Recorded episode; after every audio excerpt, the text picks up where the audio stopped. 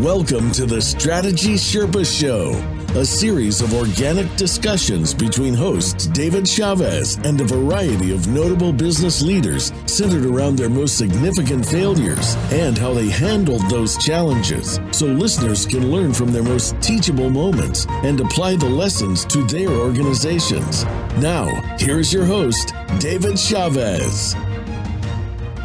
Hello, everybody. This is David Chavez, the Strategy Sherpa, and we're here with George Gitschel today and uh, exciting guest. And I'll talk about that in just a second. But just wanted to bring to your attention this Thursday at 11 a.m. Pacific, 2 o'clock um, Eastern Time we will be doing a workplace conflict and how to how to improve your productivity and reduce some of the conflict. And we will have our coach LJ on doing that event and it should be a really good one. It's an hour long. And so just get onto our website at assuredstrategy.com uh, backslash event and you will see LJ there at the very top. And you can just go ahead and register by clicking on her.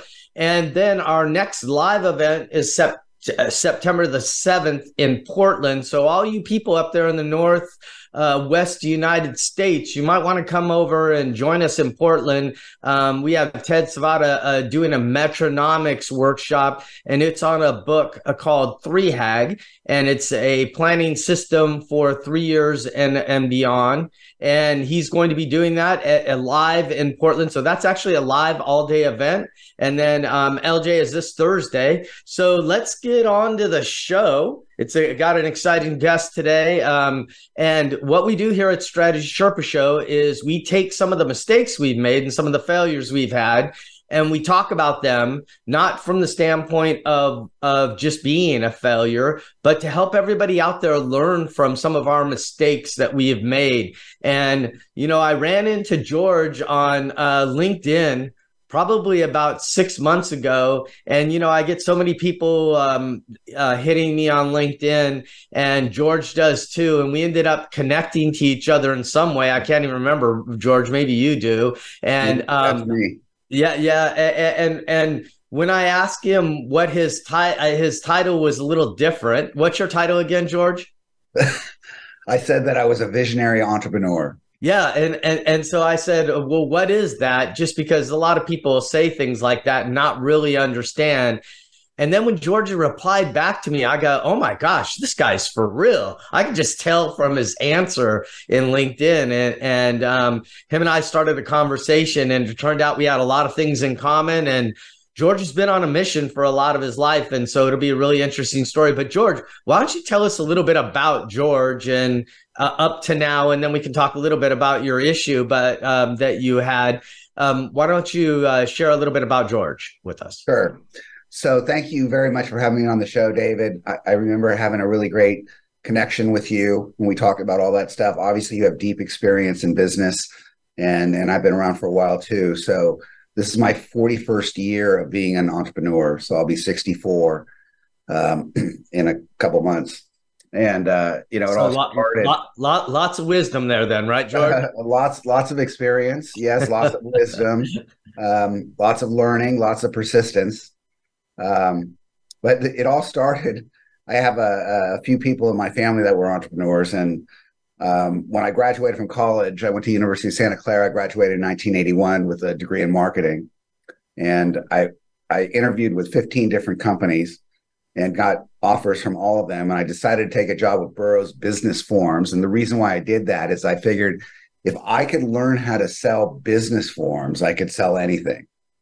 So I wanted to have that kind of hard nosed sales training to figure out how to sell something that really is a commodity and, and how you have to exercise your skill set in such a way to be creative enough and, and driven enough to, to close deals like that. So I was in it for about, oh, I don't know, eight months or so. And I was the number one sales rep in my territory. And I meet this guy on a whim at a bar waiting in line to get into this place and he's driving a brand new Porsche. He's got this gorgeous girlfriend living in a beautiful condo. And I'm like, whoa, what, what, what do you do? And he said, well, I'm in the garbage business. And I go, in what way? And he said, well, we rent waste handling and recycling equipment, trash compactors for industry, downstroke balers, all this other stuff. And I'm going, wow, this is pretty cool. You know, tell me more about it. And we became friends, and I ended up joining forces with them. The, the company was called Nationwide Waste Systems. And basically, what we're doing is using a lease based package to acquire waste handling and recycling equipment and then rent that equipment to large companies. His girlfriend at the time, her father or her stepfather was one of the original members of Fairchild Camera and Instrument, which became Fairchild Semiconductor, which became the birthplace of the Silicon Valley. So her stepfather had all these connections with major entrepreneurs out of the Silicon Valley. And my partner's name was Ron Kletter. He said, Well, you know what? We're just going to go march into all these guys' offices and run them waste compactors, you know, and, and downstroke balers. Well, that didn't work out so well. so I had taken a class uh, it, as a senior at University of Santa Clara, and I had to do a thesis on oil and gas limited partnerships. So I came up with this idea of, well, you know what?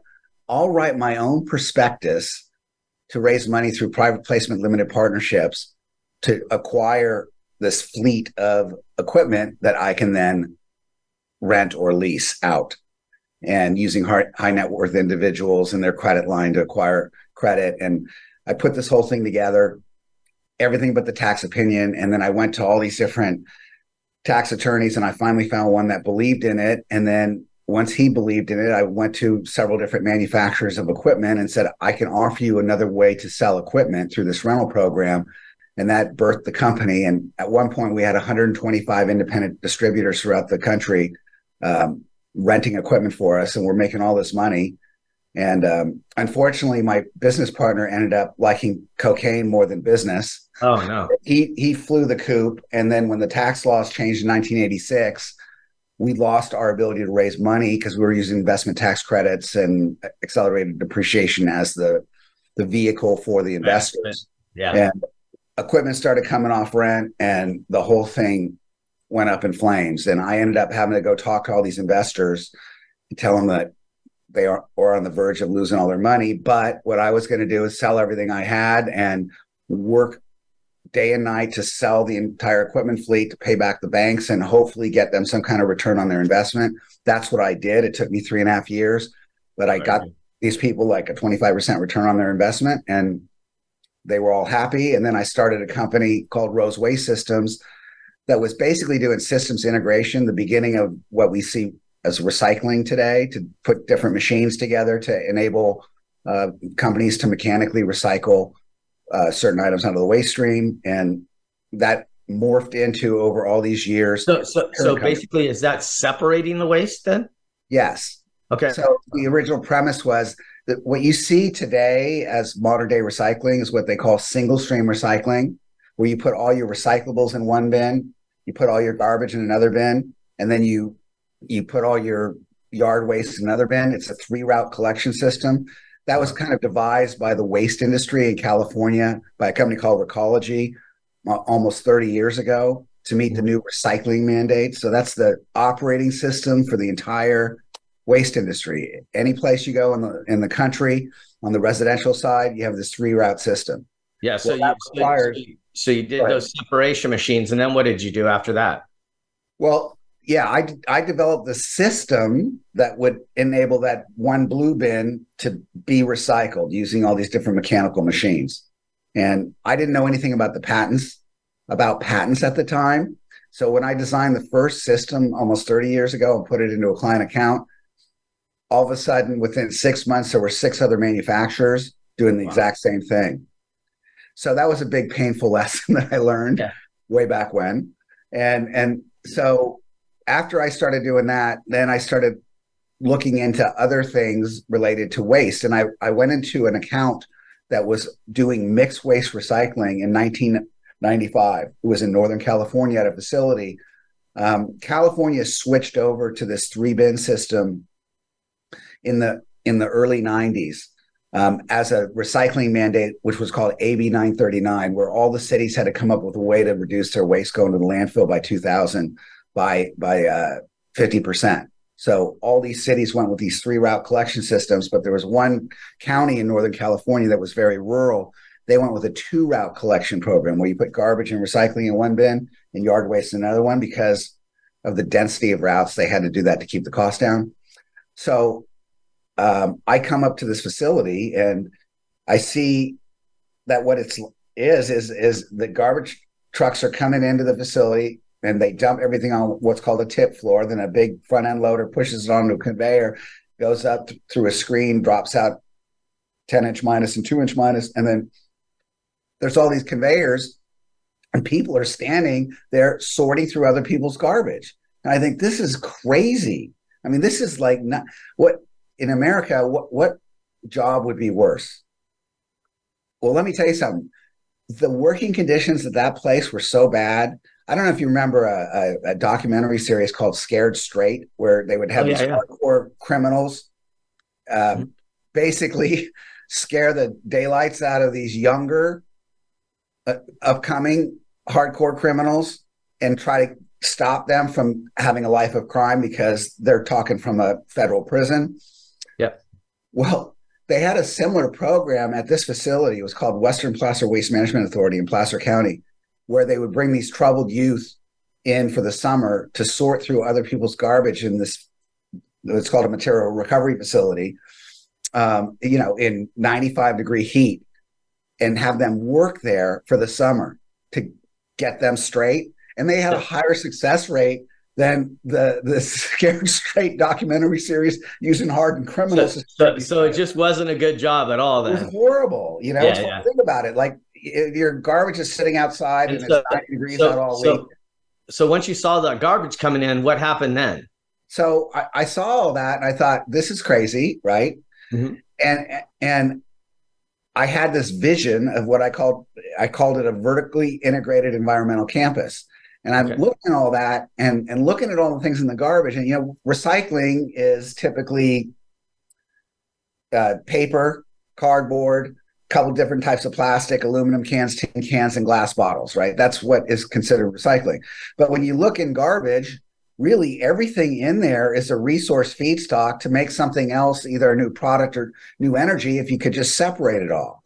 And yeah, so we have we have a few minutes left here. So, um, so you did that, and then what else did you do after that, just to make so, sure have your history down? Sure, sure. So what I did is, I I went down the road. I figured out a way to mechanically separate all this material without using human labor, and then I came up with a system to bolt on technologies on the back end, like a paper mill or a plastics pelletizing plant, all these different technologies. So essentially, put all your garbage in one can, you run it through this patented system, everything gets separated, and then everything on the back end gets converted into new products or renewable energy. So you have zero waste going to landfill, cut the carbon footprint in half, and and save hundreds of millions of dollars for the companies and the residents.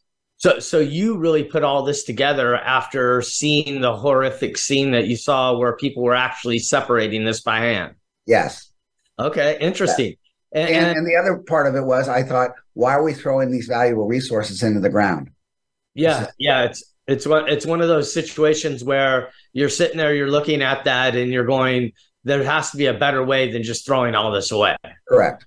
Okay. And um, all right. So uh, we we are getting ready to head into our break and just wanted to remind everybody you can get a hold of us at assuredstrategy.com and we have a uh, link there where you can just fill out a little form if you're interested in talking to Assured Strategy about your company. Um, we're here. We're a coach. We are business coaches, consultants, and advisors and um, we go into companies and help them grow their business. And if you're a lot of companies we go into aren't necessarily stuck; they're they're uh, just trying to grow their business to the next level and maybe not experiencing level growth that they want to do. But we're going to take a break right now. This is David Chavez. This is the Strategy Sherpa Show, and we have George Gitschel here with us and he's going to be sharing um, some of his mistake right after the break here. Thank you very much, and we'll look forward to seeing you on this side.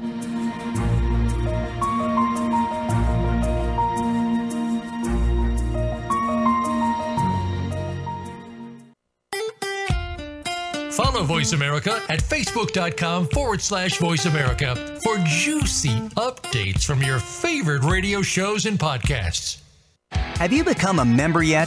Sign up now to become a member of Voice America. It's always free and easy. Plus, you get to take advantage of some great member benefits. Get unlimited access to millions of hours of on demand content across all of our channels. Keep track of your favorite episodes, shows, and hosts in your own customizable library. Find out what shows you might be interested in based on your favorites. Plus, you get insider access with our newsletter. Membership gives you more. Sign up at voiceamerica.com and click register at the top right. Hi, I'm Matt Liotta, CEO of Volato. Our vision at Volato is to change the private aviation industry by bringing innovative concepts that align our interests with our owners and customers. But what's really exciting about us is our Jet Share program that allows you for the first time to have unlimited usage of a plane and obtain revenue share. Doesn't matter what size share you buy with us, you can use it as much or as little as you want and participate in all the, the revenue that that plane generates. Voice America programs are now available on your favorite connected device, including Amazon, Alexa, and Google Home. Through streams with Apple Podcasts, TuneIn, and iHeartRadio, listening to your favorite show is as easy as saying the show name followed by the word podcast. Hey, Alexa, play Finding Your Frequency podcast. If that doesn't work, try adding on TuneIn or on iHeartRadio or on Apple Podcasts. When it comes to business, you'll find the experts here. Voice America Business Network.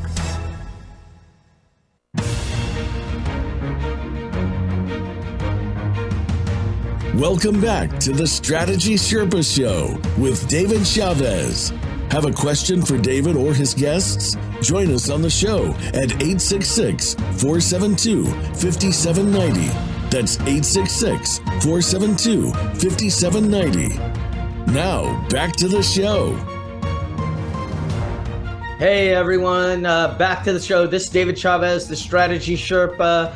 This Thursday, 11 o'clock Pacific time, 2 o'clock Eastern time, we have a webinar uh, reducing workplace conflict and how to increase your productivity. Please join us for that. Our coach LJ will be doing that, and she is really awesome at this stuff. So uh, uh, take a look. And right now we have George Gitschel, and he is about ready to share with us one of his greatest mistakes or, or failures in business. And um, George, you told us a little bit about your background in the last segment, so I'll turn it over to you.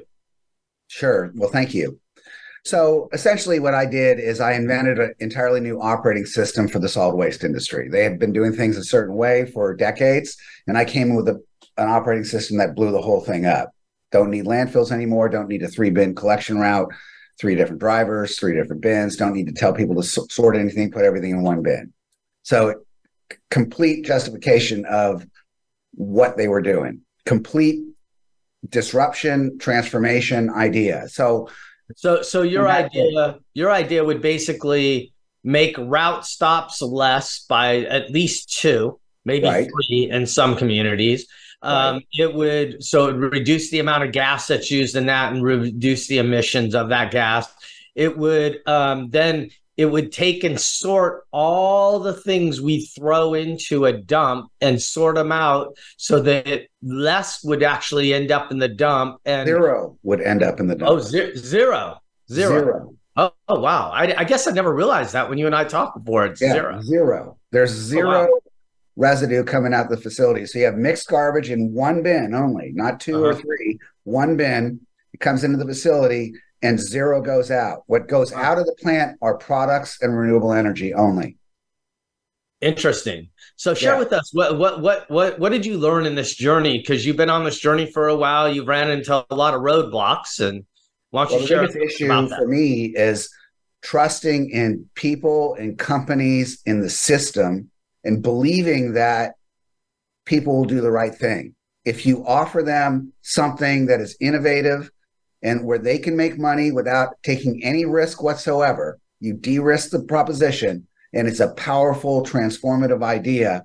I thought, well, these certainly these big companies, the smaller companies, the government entities, everybody would love it. Why wouldn't they? Because every time I talk to anybody on the street whether they had any background in the industry or not, just to say the idea of imagine a world where you don't have to sort anything at your resident or at your business. You put everything in one bin and 100% of it turns into new products in a continuous closed loop. Wouldn't that be great? And, Yeah, and you yeah. could save all this money and you could help the climate and all these other great things. And you didn't have to do anything but put everything in one garbage can. Every single person, no matter how old they were or young they were, whatever background they're from, didn't matter, would go, Well, that's the greatest idea I've ever heard of. What's the Yeah. problem? And the problem is the system. Okay. So I made the mistake and I've made it over and over and over again over 25 years of trying to do this, of trusting in people within organizations and, and government entities that certainly they gravitate to this. And every time I got, uh, I'm trying to look for the right word, um, abused, I'll use that word. Okay. Um, where they took me in, sucked all this information out of me, only to kill the deal in the long run. And I have Okay, a lot of so- experience so- with that. So, so you're talking about trusting people in the in the waste industry industry that was very interested in what you had to offer, and they brought you in under false pretenses and really just wanted to understand what you were doing, so they could understand how to fight against it, or how are you To kill it. Yeah. So Okay, look, you you have um, the two largest waste companies, Waste Management and Republic Services, along with Green for Life and Waste Connections and Recology, control probably 64 to 75 percent of the waste stream in in America. And, and I'm just going to be straight up and tell you this: this is a straight up syndicated monopoly. The entire industry. So these big companies not only control and operate their own landfills, but under contract management, control and operate the government owned landfills. So virtually all of the waste in the United States is controlled by these five families at the top of the pyramid. And then all the mid-sized players and the smaller players are beholden to them because they control the landfills, where 95% of the waste goes. Okay. yeah, and and you're saying this now. These families monopolize this business, and we know in the United States that monopolies aren't good for freedom. They're Oh. not good for entrepreneurs because they Yeah. actually squash technology. Um, so there's a lot of things that were the issues that caused you to have issues with trusting people. Is that what you're well, saying? exactly. Because think about this. Okay, you look at the waste industry. It's not just the waste industry that I'm up against. Mhm. Okay. Well, Who who supplies the drivers for the waste companies? The Teamsters Union. Yep. So they don't want one route; they want three routes because of dues, right? right. Who do the Teamsters unions pay? Politicians. So the politicians that create the environmental policy really don't care about the environment policy. They care about the, the contributions. Now, who provides all the recycled paper to the paper mill companies? Oh, the, the waste industry. Who supplies all the plastic to the plastics processing industry? Oh, the waste industry. Who supplies all the yard waste to the composting industry? Oh, the waste industry. And then you've got the, the, the trade groups, and then you got all the attorneys. Right. So together, it's like five trillion dollars worth of industry versus me, versus one person with very limited resources trying to convince them all this is a better way. You can make more money doing this. So Okay, I so so so what you're saying is you're a crazy entrepreneur trying to revolutionize an industry. yes, but for Okay. the greater good. I Yeah, want no, I, I I I love this because I, I I mean you know we're talking to a real entrepreneur here that actually came up with some new technology by by integrating some technologies together. That's you, and then you went out and started talking to these large companies. And what happened? So that I knew once I had this thing fully developed, right? All the technologies patented and all the technologies selected. I had the whole package that there's no way I'm going to any city and trying to interrupt a contract, right? So the only way I'm going to be able to do this in my mind was I've got to go talk to the big boys. So Yeah. I had a connection that worked at mid-level management and infrastructure development at Republic Services, which was the second largest waste company at the time. It still is the second largest waste company in America. Mm-hmm. Coincidentally, Bill Gates is the largest shareholder of that company. He owns like 33.8% of it. Okay. So through this friend of mine, for two years, he vetted my technology. And, and by the way, my technology, the patents are on the process, right? All the machines that we use, all the technology has been around operating in the commercial sector for decades. So the real key outside of just the sorting system, which has been operating in various phases throughout the world for decades, but the, the big thing that I was doing is taking everything that already exists and put it on one campus. So instead of doing a recycling plant where you're taking the paper and you're shipping it overseas to a paper mill, put the paper mill right on the campus, right. put the plastics processing right on the campus, right? So that was the big paradigm shift. So I went to, you know, two years of deep vetting through uh, this friend of mine that worked for Republic. And he finally got to the point where he said, okay, I want to bring this to the C level suite. So we signed a non disclosure agreement. And the premise was I will come to your company. I will build my, it's called an eco hub, is the name of my company. I will build an eco hub on their landfill. I will fund it 100% privately. I will operate it and I will pay them $40 a ton for the right. garbage. Now they're making $10 a ton right now. So I'll pay them four times more than they're making right now for your garbage. But I'm not selling the technology. That was the idea, right? It's right. You don't want you don't want you don't want you don't want to give up the thing you integrated to make work correctly. Correct. I mean, okay. why would I? I mean, uh, you're an but, entrepreneur. You want to you want to see it get rolled out correctly, right? So if you want to look at the whole thing, here's where the threat lies to the big companies. They uh-huh. make ten dollars a ton in EBITDA on waste disposal and recycling. The big companies landfill 95% of their waste. It's not 33% or anything like that. Okay. And and they make $30 a ton on collection, three route systems. My system, the Eco Hub, a fully integrated Eco Hub, makes $1,000 a ton in EBITDA. And you don't need landfills and you don't need three routes. So think about that. Their power position is these entrenched contracts on three route and their landfills. And my thing completely blows that up. Okay. So yep.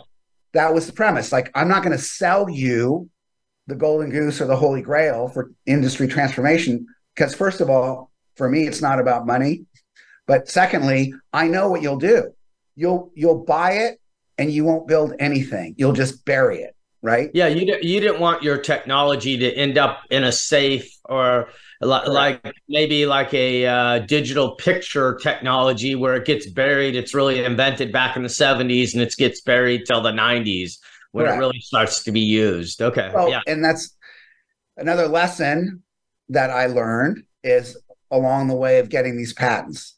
Okay. So I have 31 patents in 55 countries. I'm the sole inventor of them. And I do all the disclosures and the drawings and the claim sets, and I own the space. And there are several companies I know infringing, I believe to be infringing on the patents right now. Ah, interesting. Because I told them how to do it. In okay. fact, I, I I know for a fact that China stole this technology from me and implemented it because the guy that brought it to China was supposed to be my business partner. So the problem with patents is once you put that out there, whether you get them issued or you don't, everybody can look at it and say, I can do this, and then challenge you to sue them, right? Whereas if you keep it as a trade secret, nobody knows about it. So th- that's a side issue. But I went to Republic and went through this super intensive six or seven month vetting process. And at the end of it, they said, We've tried every which way to shoot holes in this. We can't. We want to do a deal with you. So I put together a, a specific package for their facility in Anaheim where they didn't have a landfill. This is in 2010. Um, and three weeks later, I get a call from my friend and he goes, Well, you know what? They want to do the deal, but not your deal. I go, What are you talking about? Well, yeah, we're gonna we're gonna pick up on that right on the other side of the break here uh, because it's time for us to go to a break. So I wanted to just take a second, and um, this is a really interesting story because you didn't want your technology just to sell your technology because you didn't want to end it up it to end up in a safe where no one ever was actually using it. so you wouldn't sell it. And now some people that you were involved with took it from you and we're going to pick it up on the other side there. Um, just wanted to bring to everybody's attention as you know i'm a, stra- uh, um, a strategy coach with um, scaling up is the system i work we're doing a scaling up workshop in dallas on december the 6th and if you're interested in that, please get on our website and click on that. And there's more information on what it costs. And it's a whole day event. I will actually be leading that workshop. So it'll be me at that one. And look forward to seeing you in Dallas, George. We'll be right back after this break. And this is David Chavez. This is the Strategy Sherpa Show. And we have George Gitschel with us, and he's talking to us about trash. All right. We'll see you after the break.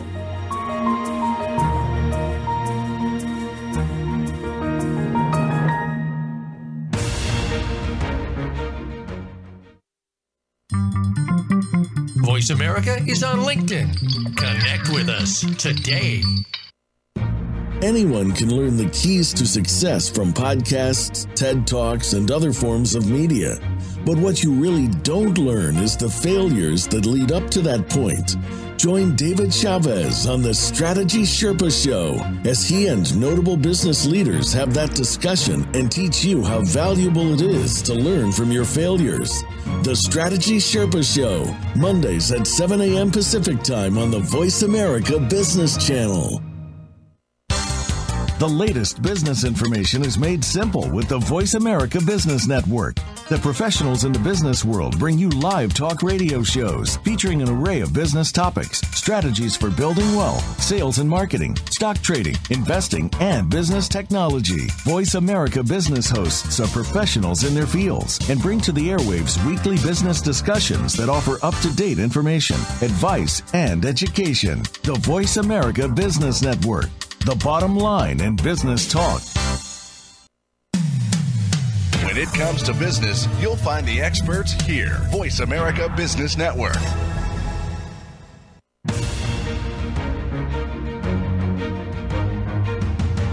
Welcome back to the Strategy Sherpa Show with David Chavez. Have a question for David or his guests? Join us on the show at 866 472 5790 that's 866 472 5790. Now, back to the show. All right. Hey, this is David Chavez, and uh, this is Strategy Sherpa. Um, we are here talking to George Gitschel, and I just want to remind everybody that we have that webinar on this Thursday. And uh, you get on our website and look at the events, and uh, you can sign up for that. Also, those of you that are in the Northwestern United States, we have a uh, Three HAG uh, metronomics workshop in Portland, Oregon, and that's being done by Ted Svada, by uh, one of my partners in my firm. And look forward to seeing everybody there. So, George, so we're on this uh, World uh, Republic Service. You're talking to them. Um, they they um, they're interested in your technology. Take us from there. So, you know, the, the original deal was I was going to build the plant and pay them for their garbage. And we replicate this 160 times across the United States. That was the deal. That was the whole reason why I went through this very extensive, deep vetting with them, getting into engineering and financial models and all the intricate details of how the system worked. So when they came to me, literally three weeks after I did a formal proposal for this facility in Anaheim, and said, We're not interested in your business deal that was the premise of this entire vetting process. We want to buy the technology from you and pay you a small royalty. To which I said, No way. I mean, like, that's not what we agreed to do. Yeah. I have an NDA with you, I have a letter of, of uh, intent with you for you to allow me to build the plant and own it and and you get paid for your garbage not vice versa how could you do this to me? Well, I'm sorry, George. It's corporate. And I was dealing with the C level people of this company. Right. Not, well, well, So I trusted them. This is the trust part, right? I trusted them because I thought I have an NDA, I have an uh, LOI with them that they're going to honor their commitment of the deal that we made. So I'll open up the kimono and say, "Here, here's how I do it." You know. Right. So you're not taking a risk and then they end up screwing me because I trust it. I'm thinking I'm dealing with C level people at the second right. largest company. surely they're going to be men and women of honor, but that's not the case. Yeah, you know, it's interesting you're saying that because um, when we're working with our clients, we have a couple of different things that we talk about. One is, um, and especially when it comes around trust, like when I'm working with a team of people, I have to have vulnerability trust and share with each other things that aren't going as well. And that vulnerability, like if I make a mistake or something like that, I need to be vulnerable with my team, and especially if I'm in senior leadership. Then I also say there's a different trust too. There's the trust that's talked about in the book, The Speed of Trust, that was written by Stephen Covey, Covey's son. Um, and he talks about two different elements needed for trust, and that's character and competency, which competency is the ability to do whatever you're doing. And then character, which is your belief system and the way you treat people. So, what you're saying to me when you're talking about a trust issue, you're talking about character trust. In other words, you made sure all the legal documents were there, but you may have missed the character trust that you should have vetted a little bit more because you just assume because they were at the C level, they had character trust. Is that what you're saying? Yes, and and unfortunately, you're in a situation where what else do you do? If you want to do business with this company, you're forced to deal with the people at the top of the food chain. And you don't have the luxury of saying, well, what's their character really like? How are they as people? How do you know that anyway?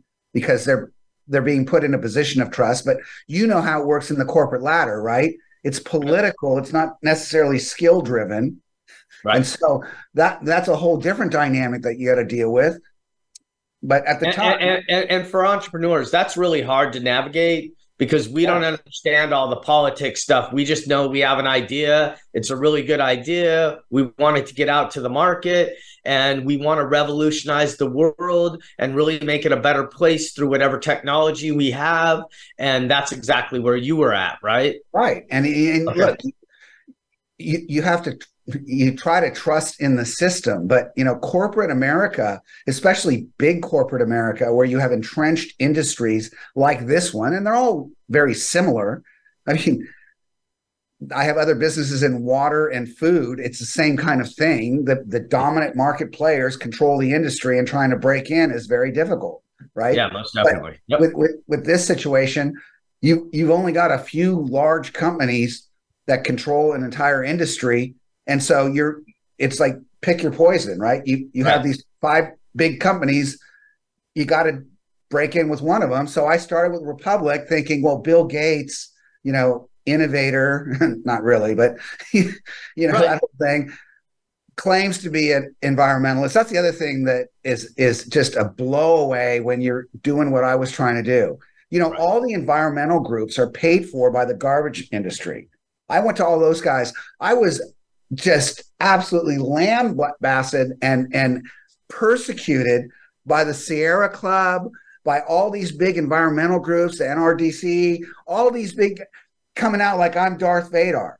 Why? Because I'm a disruptor of the current system. Who's paying their their fees? The people that run the current system. So, you know, you, you think you have trust in the environmental groups. Surely they care about the environment. No, they care about money. That's right. the green that they care about. And you know, you're naive thinking, oh, well, you know, people will do the right thing. And so this leads to, okay, Republic does this to me. Well, I went to waste management, I went to waste connections, I went to Casella, I went to Rumpke, I went to Recology, I went to all these different huge companies trying to offer them the same thing. Because I knew if I go directly to a city, they're gonna, you know, they're they're not going to allow me to do it because yeah. they have contracts, right? So I, I thought I'll go to them first and offer them. After doing this over and over and over again, experience the same thing. Finally, I go, hey, I got to do something different. So I'm going to look at big cities. So I had somebody introduce me to the city of Dallas, and I went to the city of Dallas, and they had this uh, sanitation director that came up with this idea called trash to treasure the landfill in, in Dallas is in South Dallas. Uh-huh. It's in a very poor neighborhood. And the idea was to grab waste from North Dallas and bring it down to South Dallas, bury it in the landfill. And then when somebody came up with a technology that could monetize it, dig it up, and then monetize it. So I met this lady, her name was Mary Nix, who was the director of sanitation. She was also a civil engineer. And I pitched my deal, and she goes, Oh my goodness, I don't need to bury it. I said, No, you don't. Let me build five of these eco hubs in South Dallas at the landfill. The landfill goes bye bye, and I'll I'll pay the city twenty million dollars a year in out of my profit to invest in South Dallas to do that.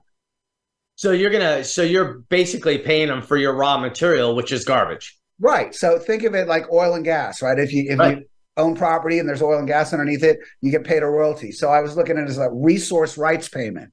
Right. So I, I make this offer to her and she goes, Well, that would be incredible. But I need to get this initiative passed. So it was several of uh, my colleagues and I, white guys, go into a, an African American community, very heavy African American. Hey, listen, we got this idea.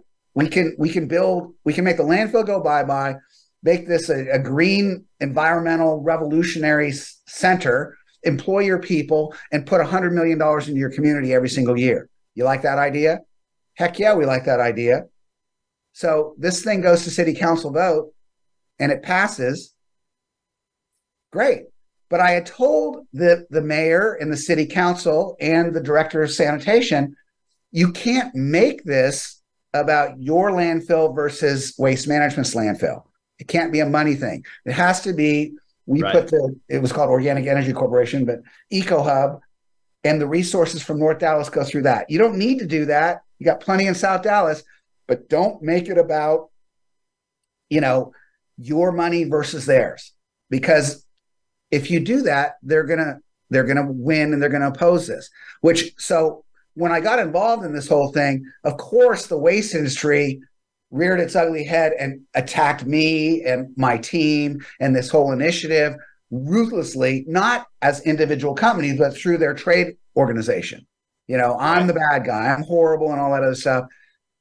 During this whole process, we were going to Europe to show the the city the, the newest technology that we had. And that's when I got introduced to Houston in August of 2011. And Houston ended up sending some people to Europe too in September of 2011, showed them the systems. They both came back and said, This works. We're going to do it. Dallas went through this ordinance. And during the meeting to vote on the ordinance, the mayor gets up and says, Well, this all comes down to we put the money in our pocket or into the garbage industry pocket. I vote for our pocket. That killed the whole deal because the waste industry sued him one week later and won. Oh, no. Okay. So Houston took a different route. I came back and they said, well, we're interested in doing this, but there's a new grant that came out through Bloomberg Philanthropies called the Mayor's Challenge. We want to take your idea, one bin for all, and and and apply for this grant. I said, okay, fine. So we applied for this grant. There was 305 cities that applied for it. Houston was one of five winners. They won a million dollars from Bloomberg based on my idea, one bin for all. I right on, great. This was in uh, 2013. Let's go build the Eco Hub. No, I'm sorry, we're not going to do that. We're going to go out to RFP. I go, wait a minute. I brought you the idea. You verified it in Europe. We just won a million dollars from Bloomberg. I've got patents on this. No one else can do it. Why is it going out to bid? Oh, it's a big deal. Right. So, dummy, me. Okay, I. What am I going to do? The city's got to put it out to bid did I think that the sanitation director and the mayor and all the city staff were on the take or being bribed or being coerced by the waste industry? No. You know, why would I think that? I mean, I know, but I like, no, not this. It's too big of a deal. It's it's it's all over the news. They won this money. It's Bloomberg, the big climate change guy, another phony, right? Like it's it, like, and I believe all this. So what what do I end up doing? I end up going through two and a half years of procurement hell with these guys, spent millions and millions of dollars. I brought in huge partners, the largest construction company in the world, Grupo ACS, $52 billion a year company, IBM, Morgan Stanley, just all these gigantic companies that, and we win this bid. And even though we won the RFP, they changed the game on us so many times over everything on the contract itself, which would have been a $25,000 contract. You bring us the garbage, we pay you $25 a ton. Yeah.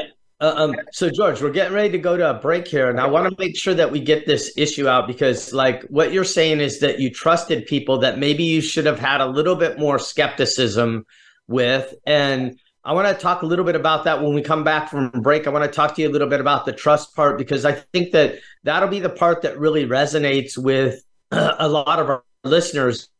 They understand that they have to have a lot of trust in people, but I'm thinking a little bit from your conversation, we're missing a little bit of the trust, and that's on the character side, which is a little bit of the core values that we talk about with our clients. So I know you're not a client of mine, and I know you don't understand what I'm saying 100% maybe, but um, I think some of the people out there may understand. And we'll pick this up right after the break and, and talk about it again. If you're interested in talking to Assured Strategy, you can get on our website at uh, assuredstrategy.com and you can uh, request some info and we'll be happy to talk to you. Um, this is the Strategy Sherpa Show. This is David Chavez and we're talking about trust and um, with George Gitschel today. And we'll be picking this up right after the break. Thank you.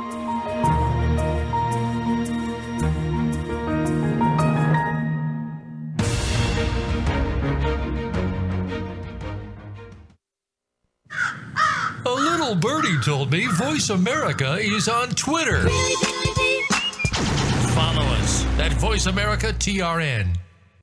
Tune in to the Voice America Variety channel on the Voice America Talk Radio Network. Voice America Variety broadcasts a diverse array of topics, reaching a global community. Our experts come from all walks of life, and the topics they discuss are everything from current events, arts and entertainment, leadership, parenting, relationships self improvement, career advice, and a variety of other topics. Check us out today. You're sure to find something of interest. Voice America Variety. Talk on today's hot topics. Hi, I'm Matt Liotta, CEO of Volato. Our vision at Volato is to change the private aviation industry by bringing innovative concepts that align our interests with our owners and customers. But what's really exciting about us is our JetShare program that allows you for the first time to have unlimited usage of a plane and obtain revenue share. Doesn't matter what size share you buy with us, you can use it as much or as little as you want and participate in all the, the revenue that that plane generates. When it comes to business, you'll find the experts here. Voice America Business Network.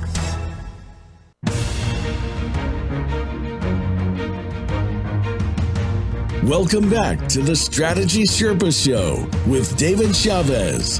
Have a question for David or his guests? Join us on the show at 866 472 5790. That's 866 472 5790. Now, back to the show. All right. Hello, everybody. This is David Chavez. This is the Strategy Sherpa Show. And we have George Gitschel here, and he was heavy into it right before the last break, and he was talking a little bit about trust violations, um, getting new technology out there. And I think this is a really good lesson for entrepreneurs who really have a technology based uh, solution to be very careful who they're dealing with when they're um, w- w- when they're introducing their technology into the world. Don't be so afraid that you don't get the technology out there, but be, have some healthy skepticism.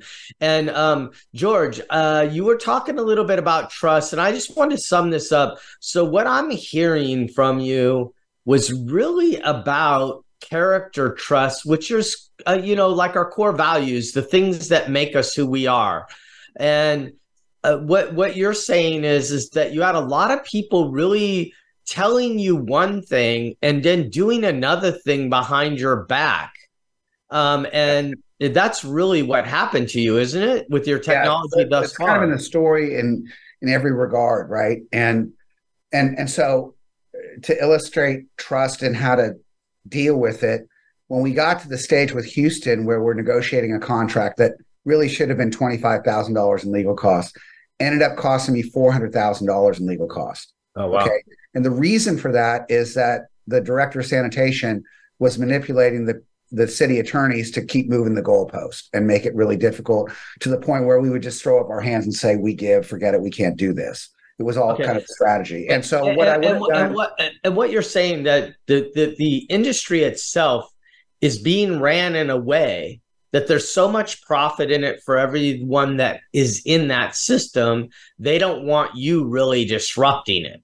Right. They don't want to disrupt the status quo because everything's established. All the relationships are established, all the contracts are in place, and everything else. So this is what happens when you're doing a disruptive, transformative technology. You know, you're fighting the whole status quo.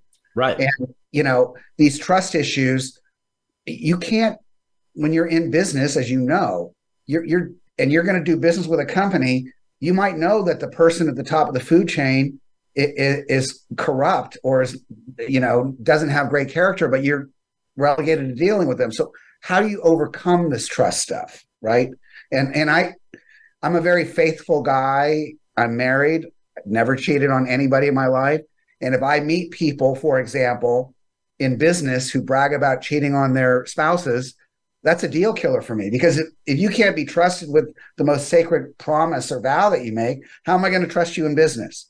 Right. So, what I've learned through this huge journey of 25 years and 200 times trying to do the same deal with all these different companies first and then the cities and everything is well you can't trust anybody so how do you overcome that how do you learn from that experience of driving yourself crazy working so hard and having the same thing happen over and over again well, well I, I, I, would, I would hope that you wouldn't get to the point where you wouldn't trust anyone right no no it's the the old famous saying trust but verify yeah. Right. Yeah. So what would well, I have done well, different? Well, like I, am a CPA by trade. Like, like I, uh, uh, when we were actually in college, and then it was further reinforced through training as a CPA.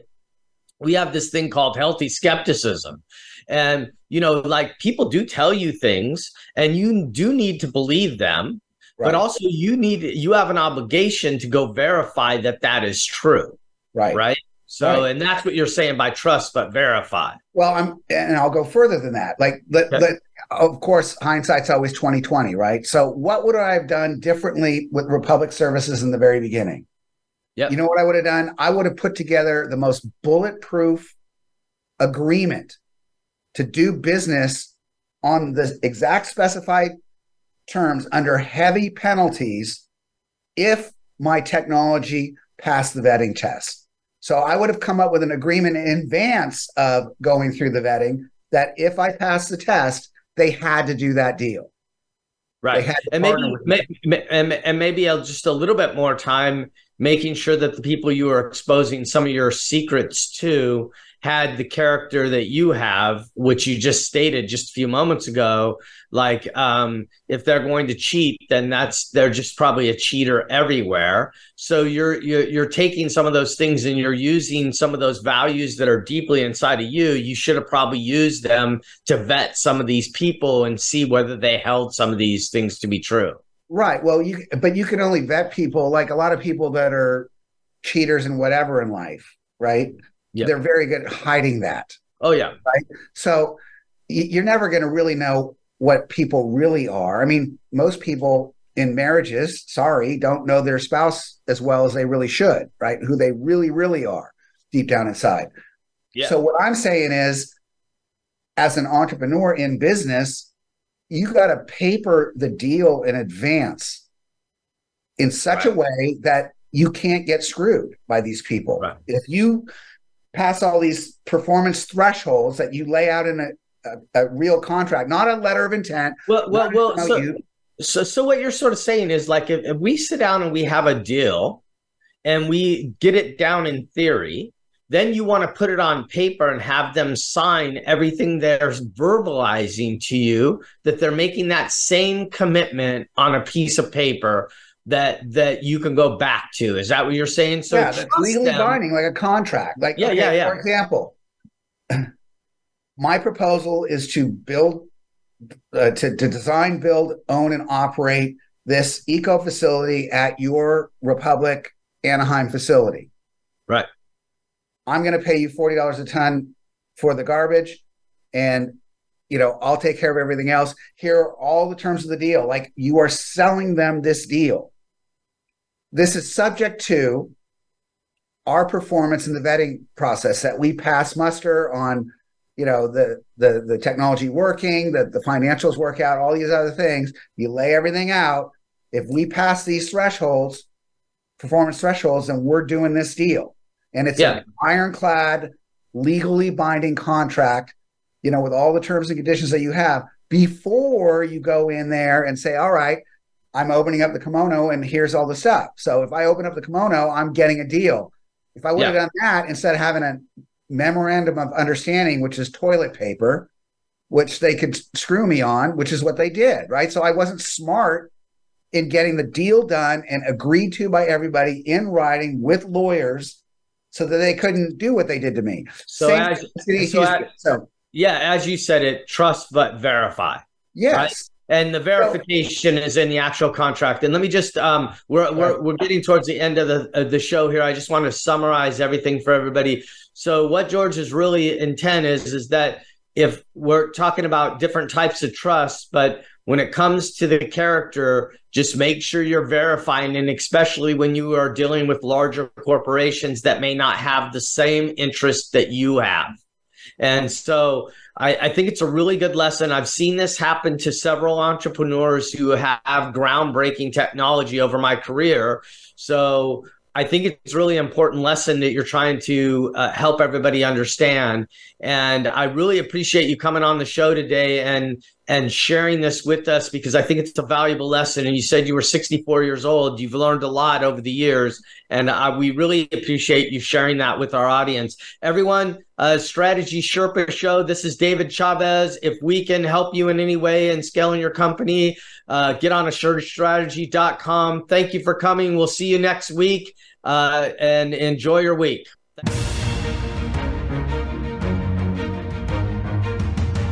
Thanks for tuning in to today's episode of the Strategy Sherpa Show with David Chavez. We hope we've given you some insight into the journey of success and how the road to success is laid with bricks of failure. Tune in next week for another inspiring episode.